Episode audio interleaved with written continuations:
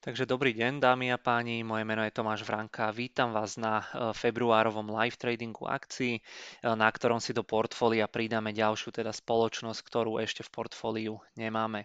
E, samozrejme aj pred začiatkom tohto webinára tu mám tento disclaimer alebo toto upozornenie. Samozrejme myslím si, že všetci z nás, ktorí sme tu, tak asi vieme, že obchodovanie alebo dlhodobé investovanie so sebou prináša aj teda nejaké tie rizika.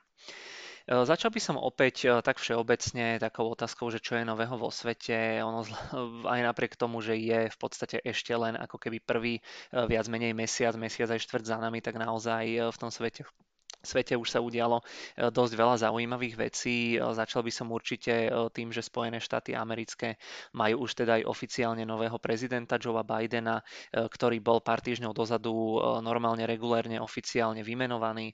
Určite tí z nás, ktorí teda sledovali celé to dianie od volieb až teda doteraz, tak vedia, že nebolo to úplne jednoznačné, nebolo to úplne suverénne, tie hlasy sa tam prepočítavali, boli tam nejaké problémy pri teda tom útoku na kap kapitol a podobne, takže e, vyzerá to, že teda po niekoľkých mesiacoch e, rôznych komplikácií sa to konečne teda Joeovi Bidenovi podarilo a mal by teraz vládnuť minimálne teda na tie 4 roky, pokiaľ sa nestane nič nejaké e, nepredvídané. Joe Biden rovno schválil aj záchranný balíček vo výške 1,9 bilióna amerických dolárov. Ide v podstate o ďalšie nejaké peniaze, ktoré by mali pomôcť udržať tú americkú ekonomiku nad vodou, aspoň teda minimálne do momentu, keď sa vo veľkom preočkuje. Väčšina populácie a ten koronavírus prestane predstavovať až takú veľkú hrozbu. E, akcie atakujú historické maxima, naozaj e, počas tých posledných týždňov sme tu mali niekoľko dní, k tomu sa určite ešte dostaneme, že sa pozrieme na tie grafy, ale mali sme tu niekoľko dní, kedy tie akcie e, naozaj deň čo deň dosahovali nové historické rekordy. Týka sa to teda hlavne akciových indexov v Spojených štátoch amerických. Ten zvyšok sveta za tou Amerikou teda mierne zaostáva.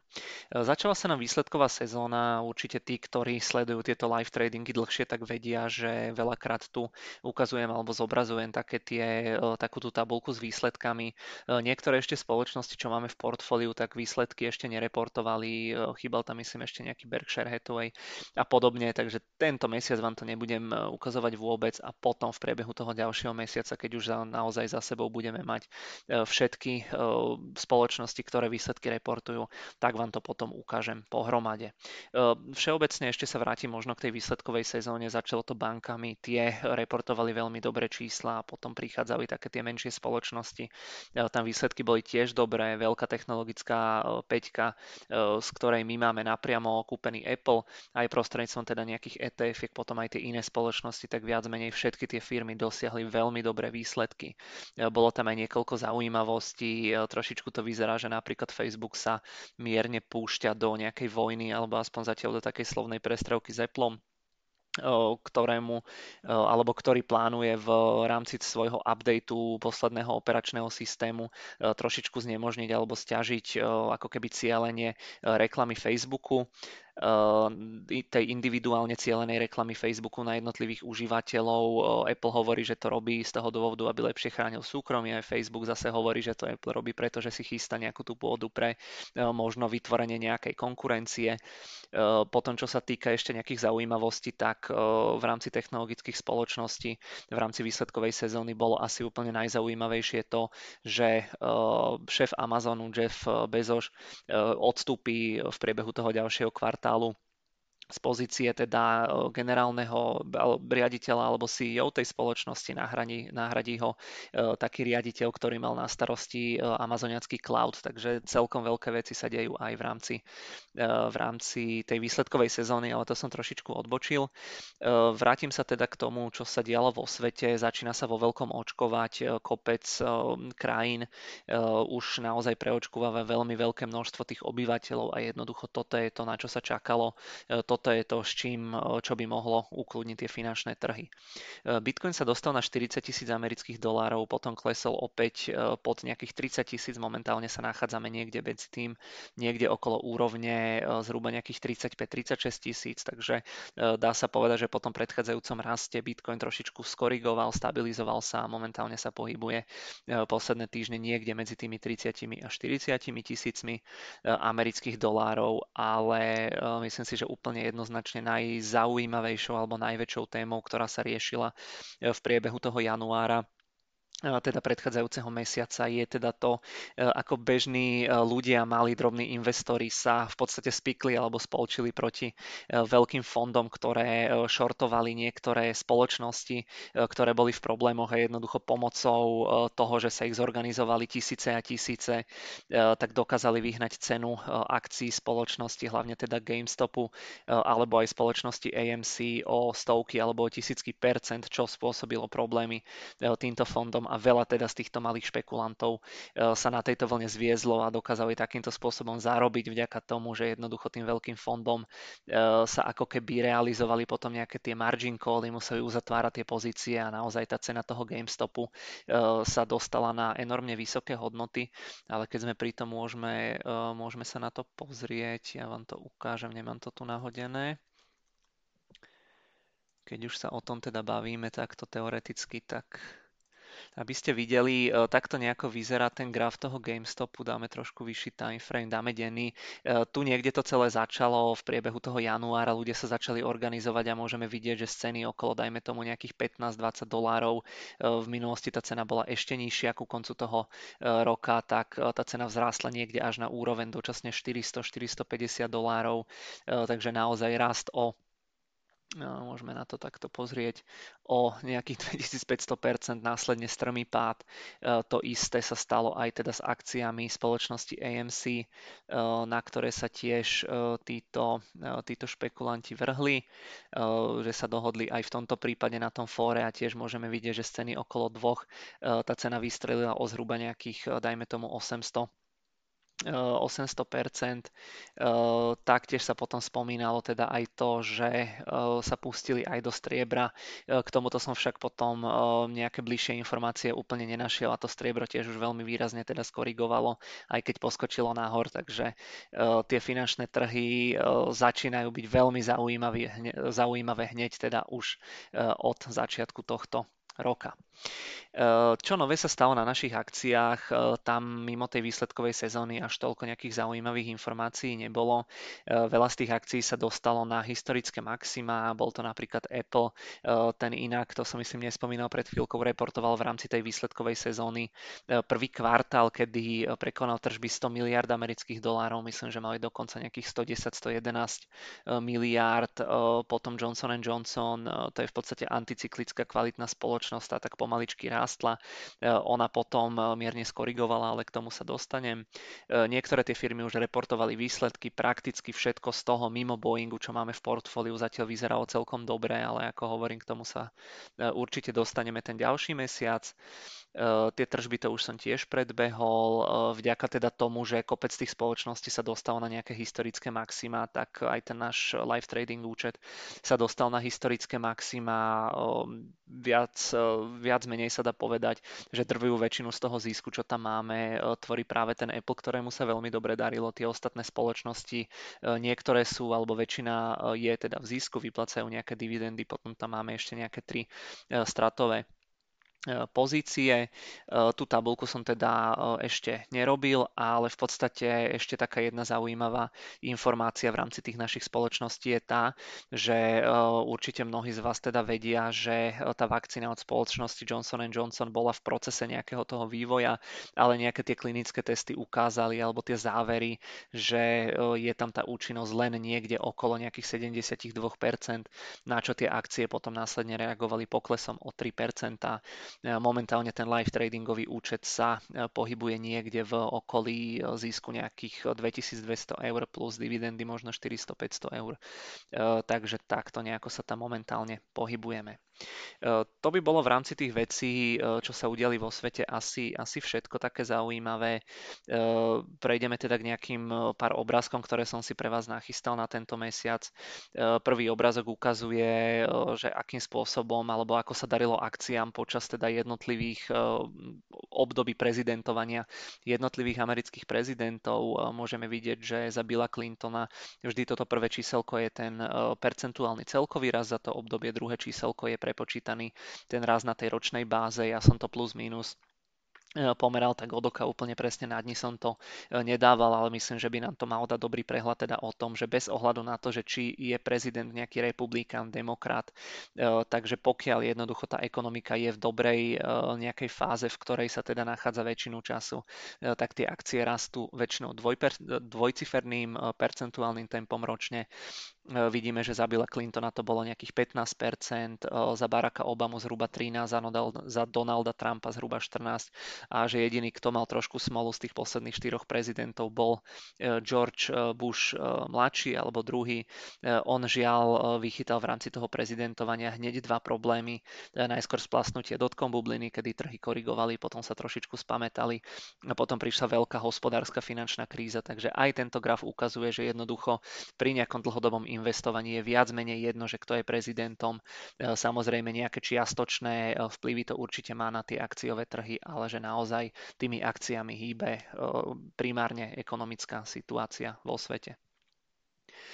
Druhý obrazok, ktorý tu mám nachystaný na tento mesiac pre vás je teda porovnanie toho, v akom podiele sa jednotlivé segmenty alebo sektory nachádzajú v rámci HDP, v rámci zamestnanosti a v rámci akciového indexu S&P 500. V tých posledných mesiacoch sa častokrát spomína, hlavne teda od toho marca, keď tie akciové trhy klesali, že sú otrhnuté akciové trhy od tej reality. Na prvý pohľad sa to tak môže zdať, ale na druhý pohľad si myslím, že skôr by som tú príčinu hľadal v zložení toho, e, toho, tej ekonomiky a toho sektoru. E, môžeme sa pozrieť, myslím si, že úplne najjasnejší príklad e, tohto tvrdenia sú technologické akcie. Môžeme vidieť, že technologické akcie tvoria v rámci akciového indexu S&P 500 zhruba 38%, 38% podiel a práve preto rastli tie akciové indexy, lebo jednoducho technologické akcie mali za sebou počas toho minulého roka najlepšie historické kvartály kvartály. To znamená, že rastli akcie a to ťahalo nahor aj celý index. E, ak sa ale už potom pozrieme do tej e, priamo ekonomiky, tak môžeme vidieť, že tie technológie, ktoré tvoria až zhruba 40% akciového indexu, však tvoria iba zhruba 6% z e, podielu teda ekonomiky a zamestnávajú iba 2% ľudí. Čo to pre nás znamená? Znamená to pre nás to, že naozaj tie indexy nie sú otrhnuté od tej reality, ale jednoducho reflektuje sa v nich alebo odráža sa v nich niečo trošičku iné ako v rámci tej ekonomiky. E, čisto teoreticky, ak sa darí teda e, technologickým akciám, že tie firmy viac zarábajú, e, tak v podstate to ovplyvní z 38% vývoj akciového indexu, ale sílu ekonomiky alebo rast ekonomiky to ovplyvní iba zo 6% a dotkne sa to v podstate iba 2% ľudí, ktorí sú zamestnaní v rámci toho technologického sektoru. Takže odpoveď na tú otázku alebo nejaká poznámka k tej úvahe, že sú tie akciové trhy otrhnuté od tej reality, eh, tak môžeme hľadať tie dôvody v tomto obrázku. E, druhý obrazok, ktorý som si tu nachystal, je teda e, to, že častokrát sa spomína, že sú tie technologické akcie drahé. E, ja som sa pozeral na tú veľkú peťku, respektíve tú veľkú štvorku technologickú tých štyroch najväčších amerických spoločností z tých piatich. Zámerne som vy, vynechal Amazon, pretože ten, je, ten by nám ten graf úplne rozbil, ale pozeral som sa teda už na tie tzv. zrelé spoločnosti.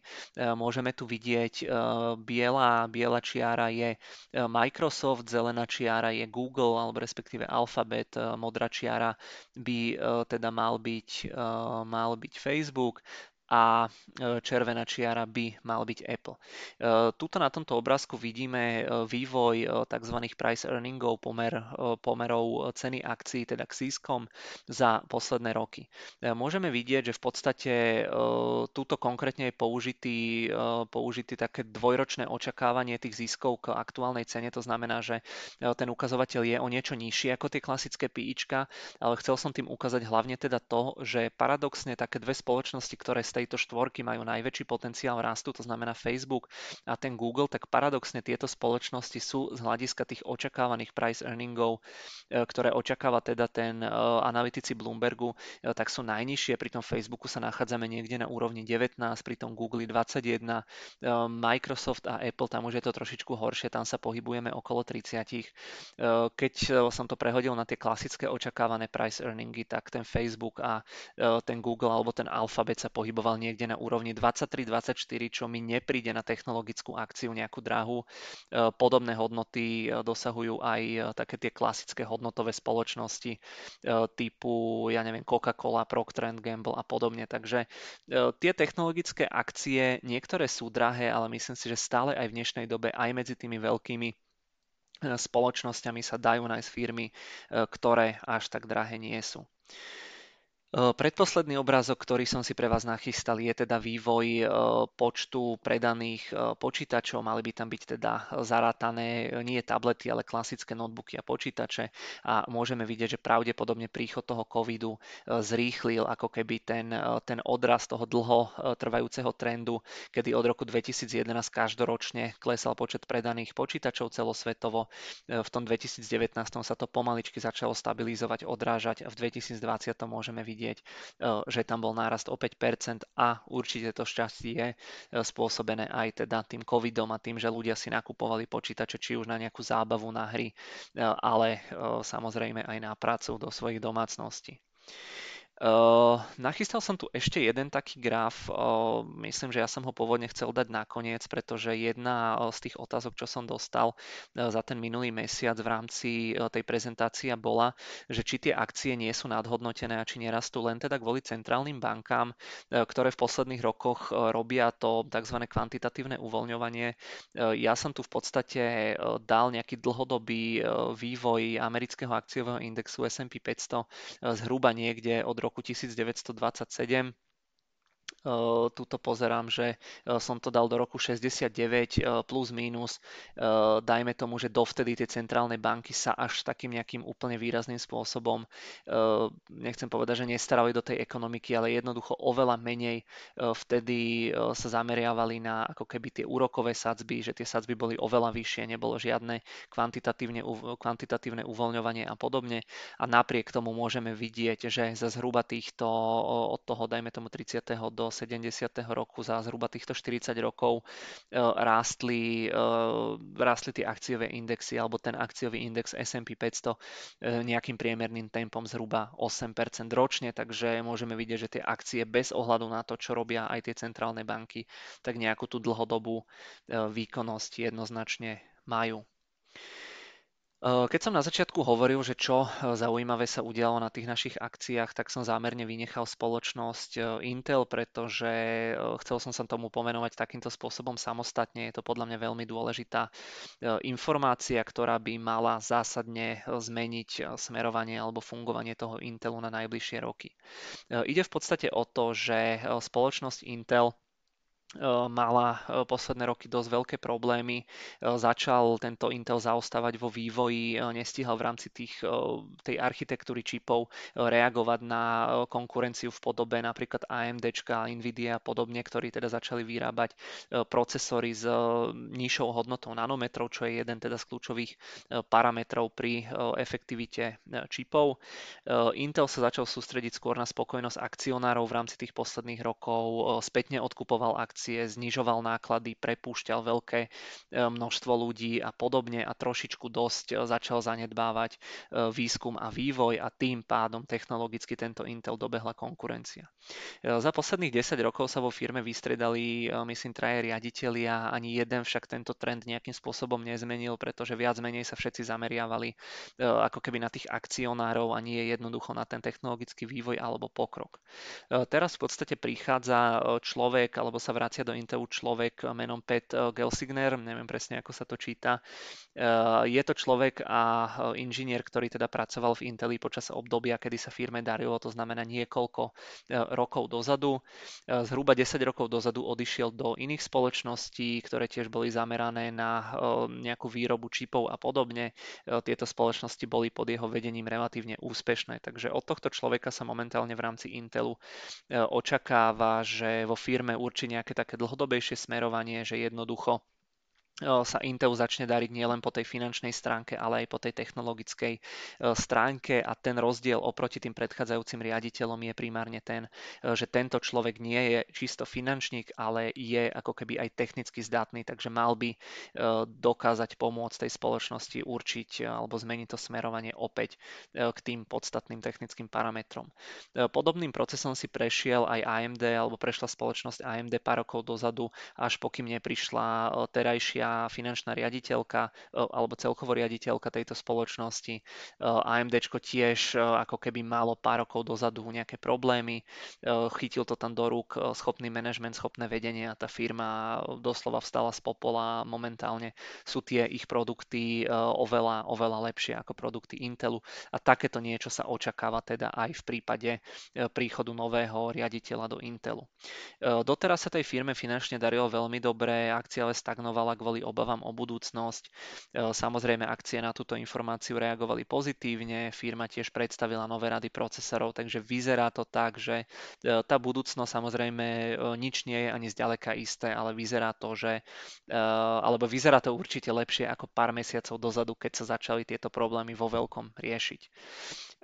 Z nejakého môjho pohľadu Intel je podľa mňa stále enormne lacný, potenciál toho uptrendu je veľmi vysoký, ale tie nejaké výsledky tej spoločnosti alebo výsledky nového riaditeľa určite nebudú okamžité, pretože to sú veci, ktoré sa vyvíjajú alebo prejavujú až o niekoľko rokov neskôr.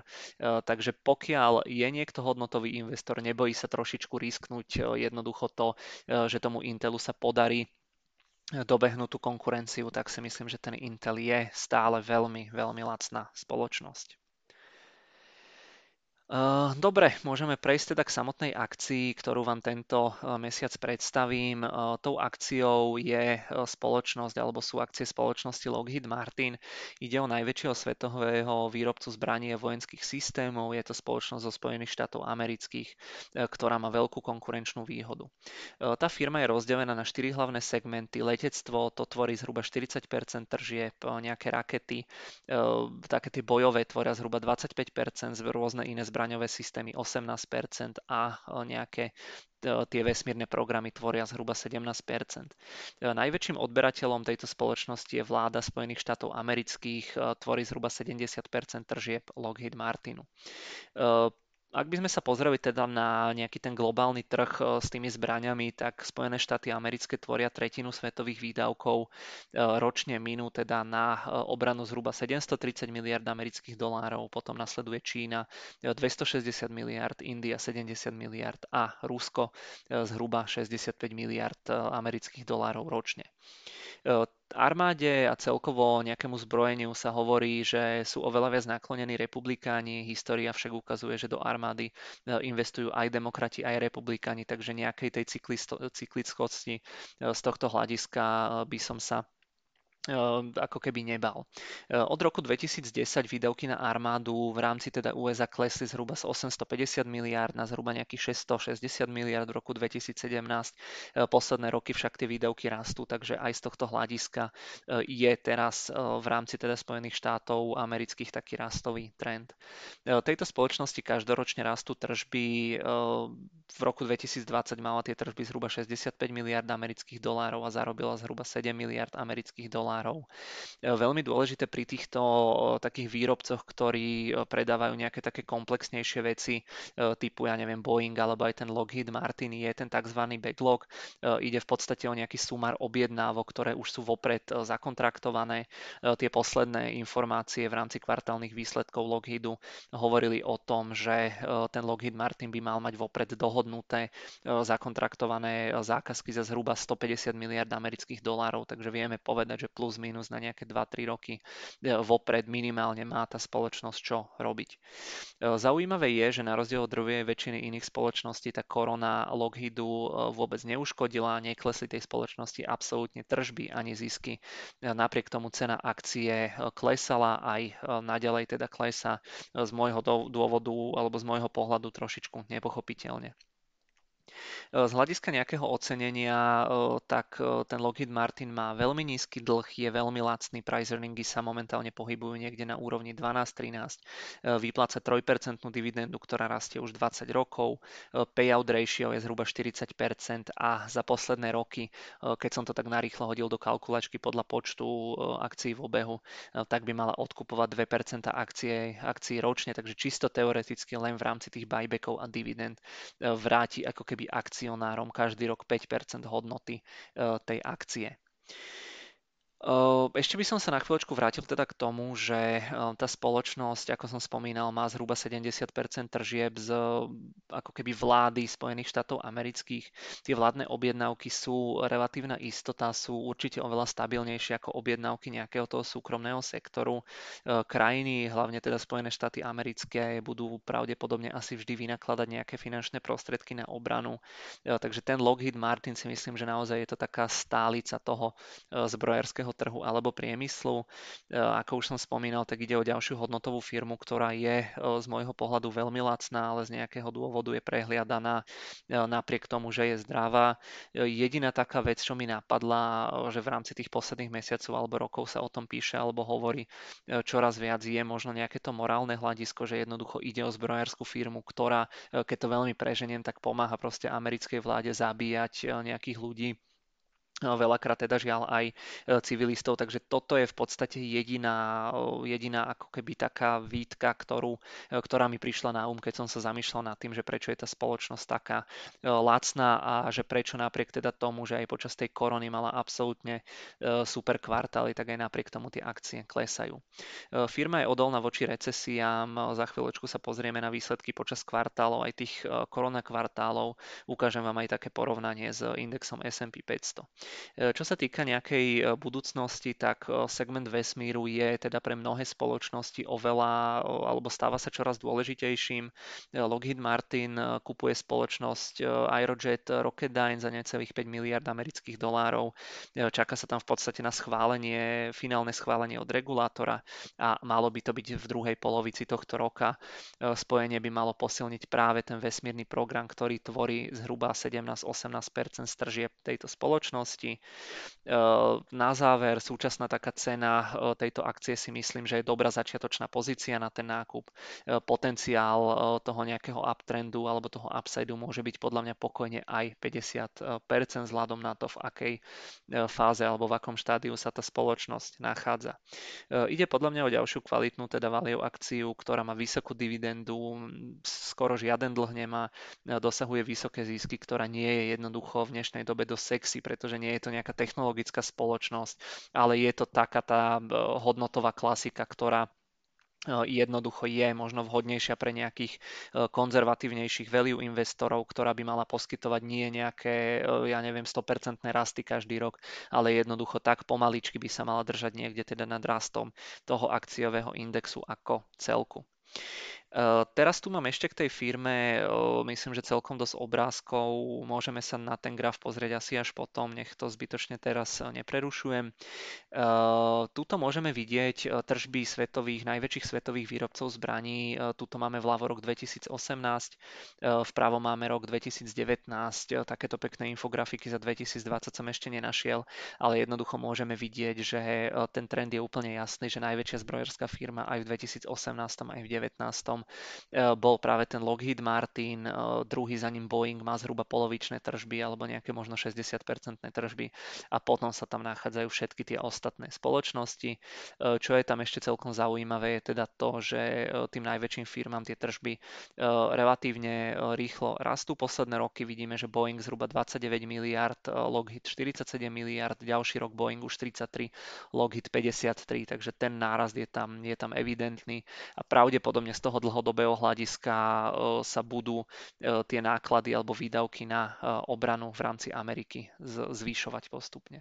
Ak sa teda pozrieme na svetové výdavky na obranu, tak môžeme vidieť, že tie Spojené štáty americké sú jednoznačne najväčším, ani nie že producentom, ale jednoducho s krajinou, je, Spojené štáty americké sú krajinou, ktorá vynaklada najviac peňazí na tú obranu. Môžeme vidieť, že vynakladajú zhruba tých 700 miliard, čo je asi toľko, ako dokopy dokopy zvyšných zhruba 9 nejakých krajín, takže aj v rámci tej Ameriky jednoducho to nastavenie tej, tej danej krajiny prispieva teda k tomu, že by mala tá firma mať aj nejaké také logické výhliadky do budúcna. Ak sa potom pozrieme na, na to, čo som spomínal, tak vidíme, že dlhodobo tie výdavky rástli, potom tam prišiel nejaký teda ten útlom, ale že od toho roku 2017 to opäť postupne rastie. E, nepočíta sa tam teraz v najbližších rokoch s tým, že by to malo začať nejakým spôsobom klesať, e, takže jednoducho, keď sa tie výdavky budú držať v nejakom takomto pomaličkom rastovom trende, tak Lockheed Martin bude určite jedna teda z tých spoločností, ktorá z tohto bude ťažiť asi najviac. E, ak si porovnáme tú dlhodobú výkonnosť e, s benchmarkom v podobe e, S&P 500, tak môžeme vidieť, že naozaj ten, ten rast alebo tá odolnosť tejto spoločnosti voči aj nejakým recesiám je úplne, úplne úžasná. Vidíme, že od roku 2000 do 2021, to znamená posledných plus minus 20-21 rokov, S&P spravilo celkovo zhruba 166%, teda 297%, keď sa pozrieme na ten total return, čo predstavuje zhruba nejakých 7% ročne, e, s tým, že Lockheed Martin spravil 2200%, čo predstavuje až nejakých 16% e, ročne. Je to spôsobené jednak tým, že tá firma je naozaj zdravá, má oveľa lepšie čísla ako drvivá väčšina spoločnosti v rámci e, S&P a je to teda spôsobené aj tým, že počas aj nejakých teda problémov, aj keď tie akcie krátkodobo ako keby reagovali, či už v nejakom tom po splasknutí tej dotkom bubliny alebo aj v tom 2008, tak jednoducho z toho finančného hľadiska tá spoločnosť nebola zasiahnutá týmito krízami alebo recesiami, e, čo nám v podstate e, dokáže aj e, ten najbližší obrázok. Tu potom môžeme vidieť, ako sa vyvíjali tržby spoločnosti. Toto sú ročné slobčeky, ktoré som tu nahodil. V 2017 tržby boli zhruba 50 miliárd, počas toho roku 2020 to bolo približne 65 miliárd, takže vidíme, že ten rast je tam buď ako keby jednociferný, alebo dokonca dvojciferný a na tie najbližšie roky sa počíta teda s ďalším nejakým rastom. A to isté, aj keď sa pozeráme ako akcionári na zisk na akciu, e, tak v 2017 to bolo zhruba nejakých 15, momentálne už je to 30, je to spôsobené rastom celkového zisku, ktorý vzrástol relatívne výrazne. Vidíme 4 miliardy versus 8 miliard, ale aj tými buybackmi a do budúcna sa e, tam počíta teda s tým, že možno ten e, zisk bude mierne stagnovať, ale jednoducho tržby budú rásť a Lockheed je teda spoločnosť, ktorá zvykne prekonávať e, nejaké tie odhady, takže myslím si, že aj tie výhľadky sú z tohto hľadiska celkom dobré. Ale zaujímavé je v podstate toto, ak by ste si pozreli výsledky počas tých korona kvartálov alebo počas jednotlivých kvartálov 2020 väčšiny spoločností, keď sa sa nebavíme o nejakých technológiách a farmaceutike, tak drvivej väčšine spoločnosti klesli dosť výrazne aj tržby, aj zisky. E, keď sa pozrieme na ten Lockheed, tak e, jednoducho vidíme, e, tuto ja ešte nemám úplne aktuálne zahrnuté výsledky za ten štvrtý kvartál, ale tie boli dokonca ešte mierne lepšie v prípade tržieb ako očakávania a zisky boli plus minus rovnaké, ale môžeme vidieť, že počas tých korona kvartálov naozaj tie tržby sa držali 15 miliard, 16, 16, 17 miliard, takže táto firma by mala byť dosť stabilná aj z hľadiska teda nejakých tých zárobkov počas horších, uh, horších uh, kvartálov alebo horších rokov. Uh, poďme teda ešte potom na nejaké podrobnejšie finančné ukazovatele. Ja nebudem komentovať každý riadok. Pokojne, keď budete pozerať záznam, tak si to môžete samozrejme pauznúť a bližšie nejakým spôsobom prejsť. Tu, čo je podľa mňa dôležité, sú, je počet akcií v obehu, ktoré môžeme teda vidieť, že klesali zhruba o tie nejaké 2-3% ročne, ktoré E, ktoré som spomínal, takže e, tie buybacky e, Lockheed Martin robí relatívne vo veľkom. Ďalší obrázok, ktorý tu, ktorý tu mám, nám teda ukazuje tržby z tých jednotlivých segmentov. Vidíme počas tých jednotlivých rokov, máme tu napríklad, ja neviem, z toho vesmírneho programu, ak by to niekoho zaujímalo, tak vidíme, že tie tržby jednoducho dlhodobo ako keby rastú a pravdepodobne aj raz budú, takže tu sú jednotlivé tržby zo segmentov segmentov a taktiež aj zisky, ktoré tá spoločnosť e, dosahuje z jednotlivých segmentov. E, ďalej tu máme nejaké tie finančné ukazovatele. Môžeme vidieť, že väčšinu času e, v priebehu minulých rokov, že tie price earningy alebo nejaká tá price to book value sa pohybovala o dosť vyššie, ako sú tie aktuálne hodnoty. Do budúcna sa tam počíta teda na ten rok 2000-2021 s tým, že sa to ešte chvíľku bude držať na týchto nízkych hodnotách, ale to sú samozrejme odhady, do ktorých nie, nie, je, premietnutý, nie je premietnutá tá aktuálna cena.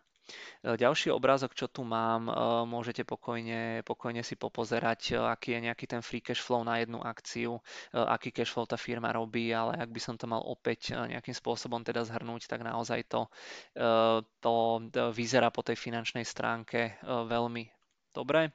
Eh, tu môžeme vidieť zase percentuálne zastúpenia jednotlivých eh, segmentov v rámci tej spoločnosti. Eh, najdôležitejšie je to letectvo, to tvorí zhruba, alebo tvorilo zhruba 40%, ale myslím si, že čoraz viac do budúcna bude zaujímavý aj ten segment toho space, toho, toho vesmíru. E, ak sa pozrieme na to ocenenie, tak vidíme, že tie píčka momentálne sa nachádzajú na najnižšej hodnote, ak nerátame teda tento pokles v 2018 za, e, dajme tomu 7-8 rokov. E, takže z hľadiska toho, že či je tá firma drahá, či je tá firma lacná, tak z hľadiska histórie týchto ukazovateľov pri Lockheede je tá firma podľa mňa lacná. Rovnako aj keď sa pozrieme na nejaké odporúčania analytikov, tak to vyzerá veľmi, veľmi pozitívne. Momentálne zhruba 60% analytikov, ktorí sú dotazovaní teda Bloombergom, e, hovoria, že je to ako keby buy akcia, 40% ľudí hovorí, alebo tých analytikov, že je to jednoducho akcia, ktorú by človek mal držať a nie je to momentálne nikto, kto by hovoril, že je to akcia ako keby vhodná na nejaký predaj a nejaká cieľová cena 12-mesačná by mala byť niekde na úrovni 418 amerických e, dolárov, takže oni tam vidia ten potenciál nejaký taký priemerný zhruba 23%. Samozrejme sú to len odhady, e, možno ktoré vychádzajú z nejakej vnútornej hodnoty alebo z nejakých čísel, ale v konečnom dôsledku cenu, e, cenu akcie na trhu určuje teda vždy hlavne teda nejaká tá nechcem povedať, že psychika, ale jednoducho ten sentiment a nejaká tá obluba alebo neobluba, takže môže byť, že jednoducho tá spoločnosť sa bude na tých nízkych cenách nachádzať ešte dosť dlho, alebo že tá cena bude dokonca klesať. Ale aj z hľadiska tých analytikov, tak môžeme vidieť, že drvivá väčšina z nich tam nevidí nejaký dôvod na ako keby predaj tejto akcie, pokiaľ to má niekto v rámci toho portfólia. A e, posledný obrázok z Bloombergu, ktorý som si nachystal, je teda nejaká tá odberateľská dodávateľská sieť. E, tu sú väčšinou spoločnosti, od ktorých teda e, Lockheed berie nejaké tie súčiastky a podobne. A tu sú tí odberatelia. Môžeme vidieť, že číslo 1 sú tie Spojené štáty americké, tam tie tvoria zhruba 70% tých, tých tržieb. Takže je to, je to relatívne ako keby stabilné z toho hľadiska, že asi sa nestane v rámci tých Spojených štátov amerických ekonomických aj v prípade nejakej recesie, e, že by, e, že by tie odbery alebo tie objednávky e, zo strany USA boli zrazu, ja neviem, polovičné alebo tretinové. To bolo, to bolo k Lockheedu z mojej strany asi, asi všetko. Môžeme sa teda pozrieť na ja to tu už mám nahodené. Tuto môžeme vidieť, že jednoducho pred tou koronou sa tá akcia pohybovala niekde na úrovni okolo 440 dolárov. Potom prišiel veľmi strmý prepad, dokonca väčší ako pri celom indexe, až o nejakých 40%. Pokiaľ si správne spomínam, tak index spravil zhruba minus 36%. Aj teda napriek tomu, že ten Lockheed tú koronu nepocítil, potom sa vyšvihol naspäť hore, že vymazal väčšinu z tých strát, ale odvtedy je ten vývoj taký všelijaký kostrbatý a momentálne sa nachádzame na e, veľmi nízkych úrovniach, na ktorých sme boli mimo teda toho, e, tej korony niekedy naposledy v roku 2019. Celkovo tá akcia ide e, napriek tomu, že rastú tržby, rastú zisky, tak ide posledné roky viac menej do strany, ale myslím si, že pre hodnotového investora je tá súčasná situácia na ten nákup celkom, celkom dobrá. Čo sa týka tohto nášho portfólia, tak mi ten Lockheed Martin, ja ho pridám v objeme dvoch kusov, tam to vychádza nejakých 330-660 dolárov, to plus minus sedí v rámci tej našej stratégie tej 500 500 eur mesačne, takže ako náhle sa otvorí ten trh, tak sa na to pozriem a pridáme to teda do, tej, do toho nášho portfólia. Ja som v podstate tento mesiac rozmýšľal nad dvomi spoločnosťami. Je možné, že tú druhú dáme do portfólia budúci mesiac.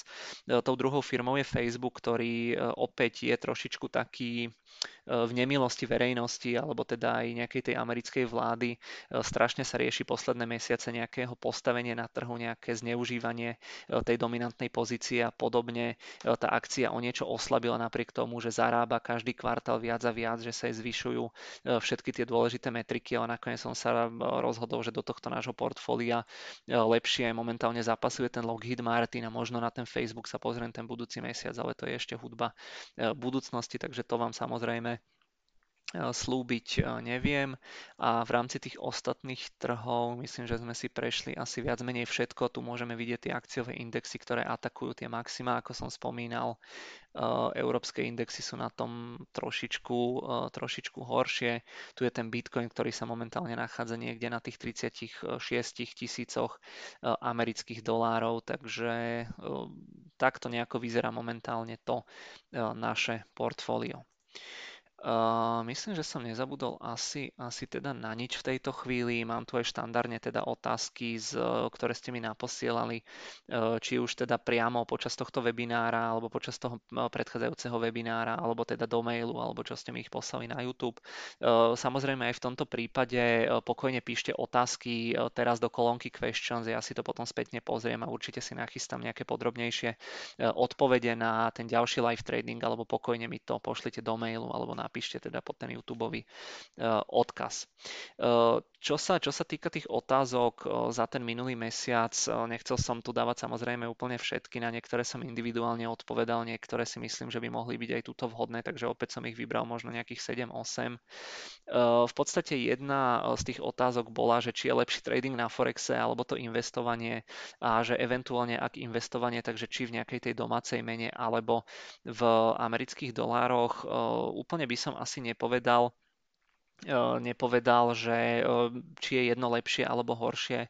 Určite ten Forex je rizikovejší, ale prináša so sebou aj vyšší potenciálny nejaký ten výnos. To investovanie je podľa mňa viac menej o tom, že človek si tam spraví nejakú tú prvotnú analýzu, zabijete s tým síce niekoľko hodín, ale jednoducho, keď sa to preráta na ten vynaložený čas, tak si myslím, že to investovanie je časovo oveľa menej náročné. Druhá otázka, alebo druhá časť tejto otázky, že či je lepšie investovať investovať v domácej mene alebo v eh, amerických dolároch. Eh, ja si myslím, že pokiaľ eh, teraz modelová situácia, pokiaľ som Slovák, poberám plat v eurách a jednoducho chcem nakupovať aj americké akcie, tak pokiaľ si neviem nejakým spôsobom veľmi lacno rozmeniť eura na americké doláre, tak je pre mňa výhodnejšie si to nechať rozmeniť priamo v tej platforme Xstation. Platíte tam za to jednorázovo na začiatku a na konci 0,5% za tú konverziu. Pokiaľ ale by ste mali nejakú takú situáciu, že chcete nakupovať americké akcie, akcie a jednoducho dostávate, ja neviem, pracujete v nejakej americkej firme a dostávate e, výplatu v amerických dolároch, tak jednoducho, keď už tie doláre máte, tak e, v prípade, že nakúpite tie americké akcie, tak sa vyhnete e, tomu konverznému poplatku vo výške 0,5%. Takže je to viac menej ako iba, iba o tej konverzii a o tom, že jednoducho nemusíte platiť ten poplatok. Napríklad tomu kurzovému riziku sa vystavujete tak či tak, takže tam nejaký rozdiel nie je. Druhá taká otázka, taká moc všeobecná, že aký je môj názor na rate akcie. Pre tých, ktorí nevedia, rejty sú v podstate fondy, ktoré sú v drvej väčšine prípadov zamerané na nehnuteľnosti, nejaké komerčné, ja neviem, obchodné bývanie a podobne. Oni majú zo zákona dané, že veľmi vysoké percento ziskov musia vyplácať vo forme nejakých dividend, tým pádom tie rejty bývajú veľmi výrazne zadlžené. A teraz tá samotná podstata tej otázky, tie rejty z môjho pohľadu Určite sa nedajú hádzať do jedného vreca. E, myslím si, že nejaké rejty, ja neviem, ktoré nejakým spôsobom participujú pri nejakých e, nehnuteľnostiach, napríklad na bývanie, e, tak teoreticky má to z nejaký potenciál. Napríklad nejaké také rejty, ktoré sa zameriavajú na, vymyslím si, že obchodné centrá, ktoré dlhodobo ako keby nie sú úplne, že by im rastla obľuba. Obzvlášť teraz si myslím, že celkovo aj to naše správanie ako spotrebiteľov počas tej korony, že jednoducho viac sme si navykli na nejaké online nakupovanie, tak v prípade takéhoto rejtu asi nevidím úplne nejaký potenciál, e, takže je určite e, dôležité rozlišovať rate a rate. Mal som aj takú otázku, že, či ja osobne nepoznám uh, alternatívu Bloomberg terminálu. Ja som už dávnejšie niečo hľadal aj do mobilu a našlo mi to v podstate takú aplikáciu, alebo neviem, že či už som to na nejakom fóre videl. Môžeme to skúsiť pozrieť takto, že či mi to akože nájde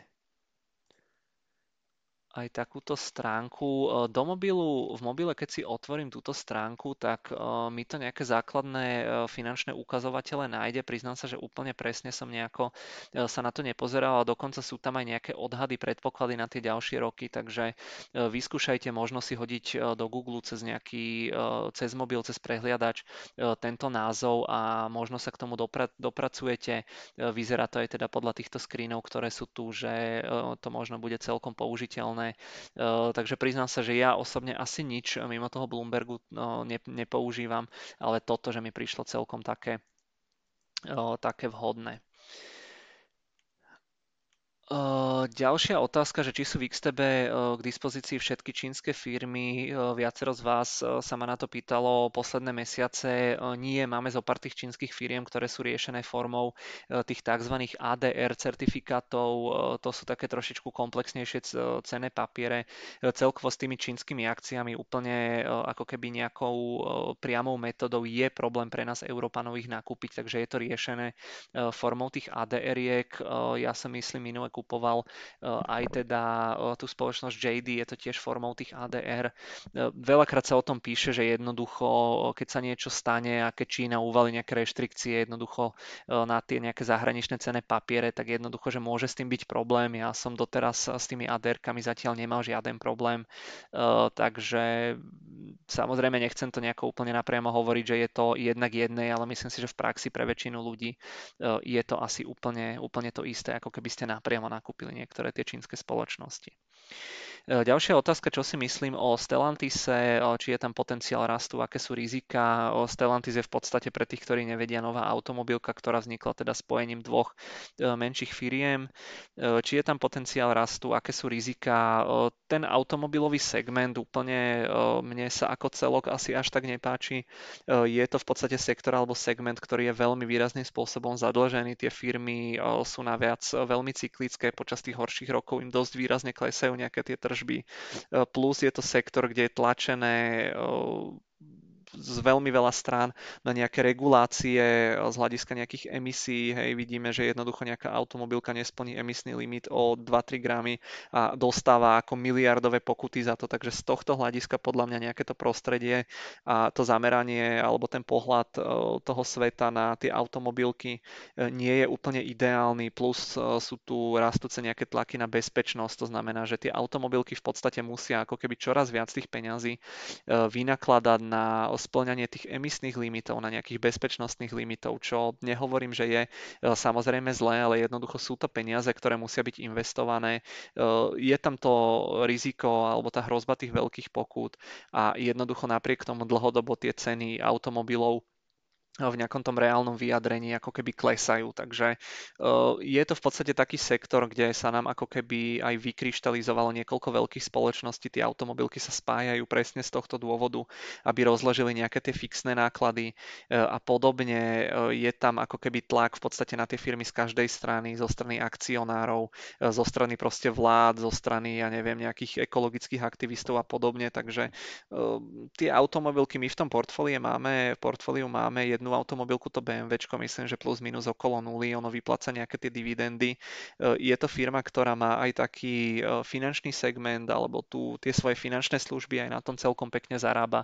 Ale také tie nejaké klasickejšie automobilky, keď si človek ako pozrie, e, alebo aj nejaké tie americké, tak sú veľmi výrazne ako keby zadlžené a sú to dosť také ako keby nepružné spoločnosti. Takže priznám sa, že úplne priamo túto novú automobilku ešte som nejako, nejako nesledoval.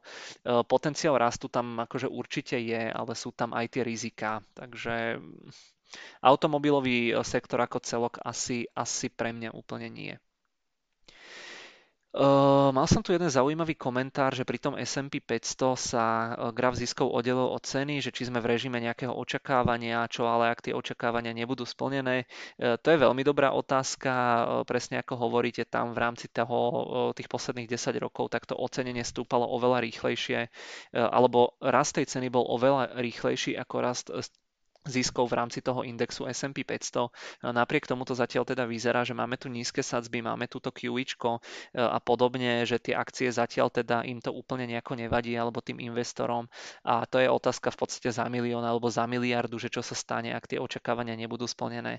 Ale podľa mňa určite tam existuje nejaká tá hrozba, že jednoducho spoločnosti, ktoré rástli teda len na úkor teda toho, že e, je kopec peňazí v obehu a jednoducho majú nejaké problémy, sú zadlžené, negenerujú dostatočné zisky, e, tak pri týchto spoločnostiach by som sa bál, zase na druhú stranu oveľa menej by som sa bál pri nejakých e, klasických value firmách, nejaké, ja neviem, tá Coca-Cola alebo pokojne aj ten Lockheed Martin.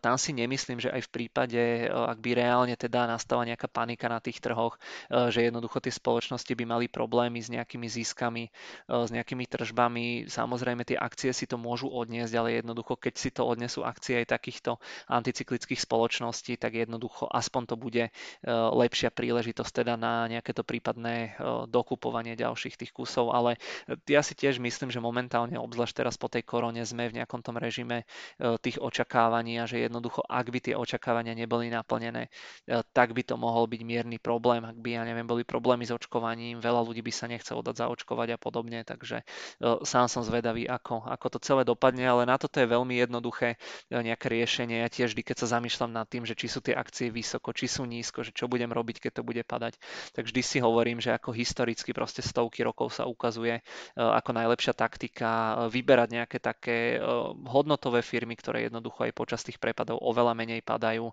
Ten akciový trh rastie ako celok dlhé roky a jednoducho aj keď tam budú nejaké prepady, tak nezlaknúť sa, nepredávať tie akcie, dokupovať pravidelne, e, prípadne prihodiť tam nejaký extra nákup a že jednoducho toto je recept, ktorý zatiaľ e, stovky rokov funguje, takže predpokladám, že aj do budúcna asi by e, fungovať mal aj naďalej. No a posledná otázka, že či nie sú akcie v bubline kvôli centrálnym bankám, na to už som v podstate odpovedal myslím si na začiatku tým, že jednoducho, čo som tam dal, to rozpetie, kde bolo vidieť, že tých 40 rokov, keď centrálne banky ešte v podstate na tom trhu nerobili dokopy nič, tak aj vtedy, že tie akcie rástli zhruba o nejakých 7-8% ročne, takže Nemyslím si, že akciový trh ako celok by bol v bubline, myslím si, že akciový trh ako celok je už relatívne drahý, e, ale treba to brať e, v kontexte tej situácie, v ktorej sme. Máme tu proste lacné peniaze zo všetkých strán, máme tu nízke úrokové sadzby, e, máme tu rozmach nejakého investičného alebo zvyšujúci sa záujem o investovanie v celom svete.